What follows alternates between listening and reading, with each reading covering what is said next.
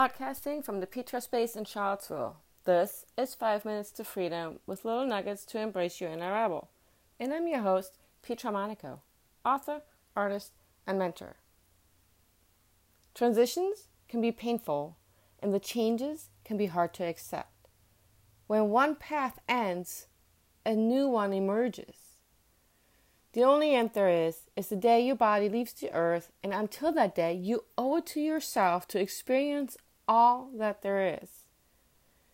It's okay to look back during times of changes and then show gratitude, but don't live in the past.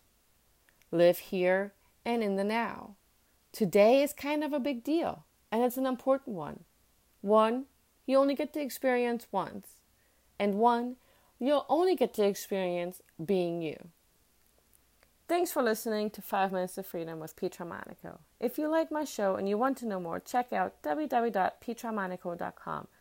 Join me next time when I share with you what it means to take the time to listen.